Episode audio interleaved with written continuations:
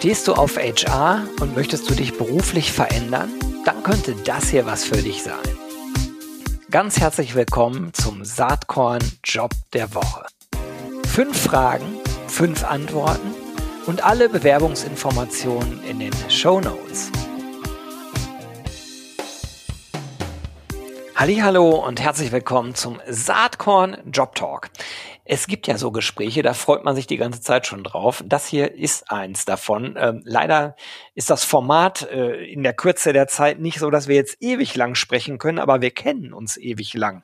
Ich habe hier am Start heute nämlich den Sören Frickenschmidt. Und äh, Sören kenne ich wirklich schon, äh, also ich würde sagen, weiß ich nicht, über 20 Jahre. Er ist Global Head. Man darf gar nicht drüber nachdenken, aber es sind über 20 Jahre. da ist er schon. Hi, Sören. Hi.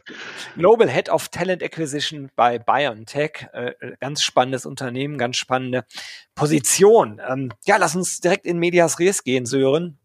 Demnächst machen wir mal einen Podcast, wo wir länger schnacken können. Hier geht's jetzt um konkrete Stellen bei BioNTech. Äh, aber bevor wir darauf kommen, was macht BioNTech als Arbeitgeber aus? Ja, die meisten dürften den Namen BioNTech in den letzten drei Jahren ja gehört haben. Mit der Entwicklung von dem Covid-19-Impfstoff sind wir auf einen Schlag doch sehr, sehr gut sichtbar geworden und freuen uns natürlich, dass wir einen Beitrag dazu leisten konnten, wie wir Corona gemeistert haben. Aber wir freuen uns auch über die, die wissenschaftliche Innovation dahinter. Als erstes für den Einsatz am Menschen zugelassenes mRNA-basiertes Arzneimittel, schnellste Impfstoffentwicklung in der Geschichte der Medizin. Das ist was, was wir getan haben. Das erzählt aber auch ein bisschen was über, äh, wie wir ticken als, als Unternehmen. Wer übrigens mehr über die Entwicklung von dem Corona-Impfstoff und die, unsere Gründer, unsere Arbeitsweise erfahren will, es gibt einen ganz tollen Podcast vom Stern, eine neue Medizin. Den Link können wir bestimmt in die Show Notes packen. Aber bevor ich jetzt weiter direkt in der ersten Minute auf andere Podcasts verweise, ähm, erzähle ich noch ein bisschen über uns. Über die Corona-Impfung sind wir sehr bekannt geworden, aber das ist nur ein Ausschnitt von dem, woran wir arbeiten. Unsere Vision ist Translating Science into Survival. Und das heißt, wir entwickeln Therapieformen, die das eigene Immunsystem des Körpers nutzen, um Krebs und andere schwere Krankheiten wie Malaria, Tuberkulose, HIV, Corona zu bekämpfen. Mit dem Ziel, die Gesundheit von Menschen weltweit zu verbessern. Das fing alles an mit Krebs und dieses Ziel verfolgen wir auch weiter und gerade letzte Woche haben wir bekannt gegeben, dass unser erster Krebsproduktkandidat gemeinsam mit unserem Partner OncoC4 in die Studienphase 3 geht. Wer sich mit der Pharma- und Biotech-Branche nicht so gut auskennt, das ist ein wichtiger Meilenstein. Das ist die große klinische Studie, die man vor der Zulassung eines Medikaments macht, um die Wirksamkeit und Unbedenklichkeit zu testen. Aber wer sind wir als Unternehmen? Wir sind mittlerweile über 5000 Mitarbeiter weltweit. Wir sitzen vor allem in Deutschland an verschiedenen Standorten. Auch in den USA sind wir groß aufgestellt, aber haben auch Mitarbeiter in Großbritannien, Österreich, Ruanda, Singapur, Türkei, China. Aber der Hauptsitz ist in Mainz und da sitzen auch die Rollen, von denen wir gleich erzählen und um die es heute geht. Und Kultur ist ja immer ein bisschen schwer zu beschreiben und man landet da leicht auf der Schlagwortebene. Aber zu dem, was ich eingangs sagte, BioNTech steht für visionäres Denken, BioNTech steht für, für Pioniergeist und unsere Unternehmenskultur ist die Voraussetzung dafür. Und du merkst, in, wenn du uns erlebst, die Wurzeln von uns liegen in der Wissenschaft. Wir nehmen die Wissenschaft, wir nehmen unsere Mission sehr ernst, aber wir sind sehr entspannt und locker im Umgang miteinander, sehr informell.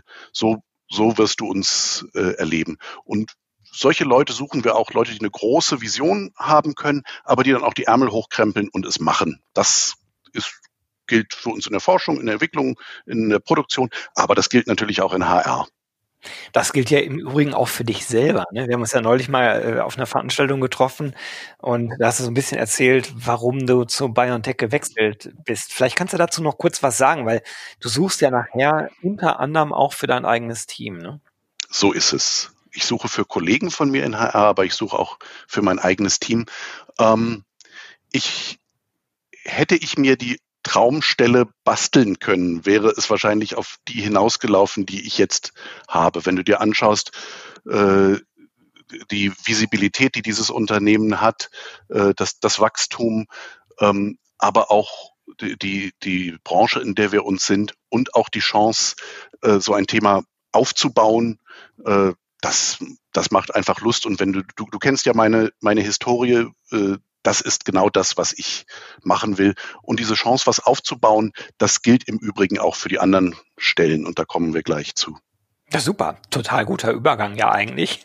Legen wir doch mit den anderen Stellen mal los, dann können wir nachher nochmal speziell werden, wenn es um deine, in Anführungszeichen, mhm. Stelle geht. Also, ich habe es ja schon ein bisschen durchklingen lassen. Es geht nicht um eine, sondern um mehrere. Zum einen haben meine Kollegen in anderen Teams eine Reihe von HR-Business-Partner und HR-Generalistenstellen zu besetzen. Aber ich habe auch bei mir im Team eine Stelle, die nennt sich Associate Director Employer Branding und Recruiting Marketing.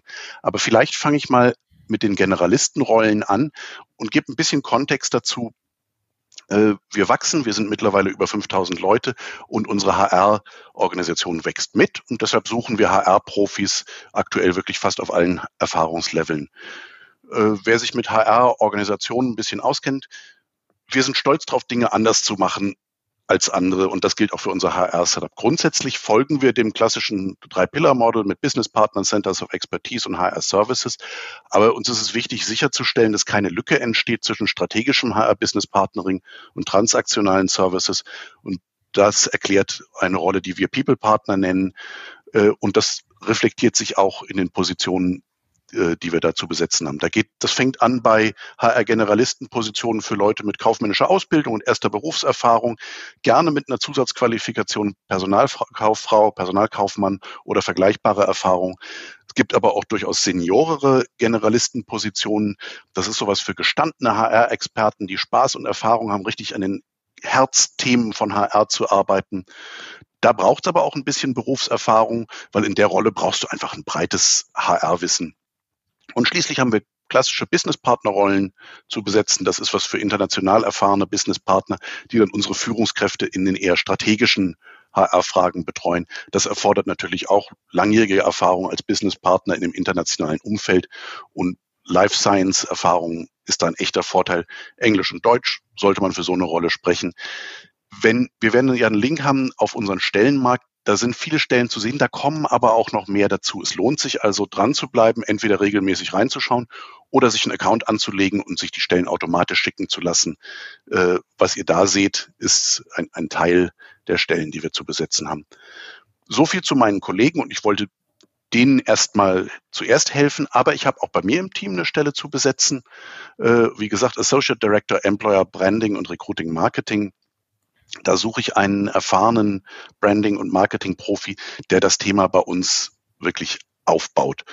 Ähm, da gehört natürlich auch die Entwicklung von der EVP gemeinsam mit unseren Communications-Kollegen dazu. Aber vor allem suche ich Antworten auf Fragen wie, wie können wir zentral für die Recruiter Materialien, Templates zur Verfügung stellen, die wirklich helfen, Stellen zu besetzen? Wie können wir unsere Candidate Touchpoints und Kanäle optimal nutzen? Wie können wir unsere Mitarbeiter auch noch stärker nutzen als Botschafter und vor allem, was machen wir mit der Sichtbarkeit und der Attraktivität, in, die wir jetzt gerade haben, wenn du dir anschaust, wir sind zum wiederholten Mal Arbeitgeber Nummer eins bei den Naturwissenschaftlern, Arbeitgeber Nummer drei bei den Medizinern, wenn du dir die Universumstudie anschaust.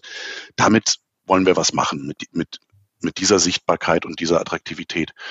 Da suche ich also jemanden, der ein paar Jahre Erfahrung in Employer Branding, Recruiting, Marketing oder vergleichbaren Rollen auf dem Buckel hat, gerne mit einem Fokus auf Canada Touchpoints. Digital Campaigns ist mir ein wichtiges Thema und auch da brauche ich diese zweiseitige Persönlichkeit, jemanden, der groß denken kann und ein Bild hat, wie soll sowas aussehen, der aber auch die Ärmel hochkrempeln kann und pragmatische Schritte dahin gehen kann.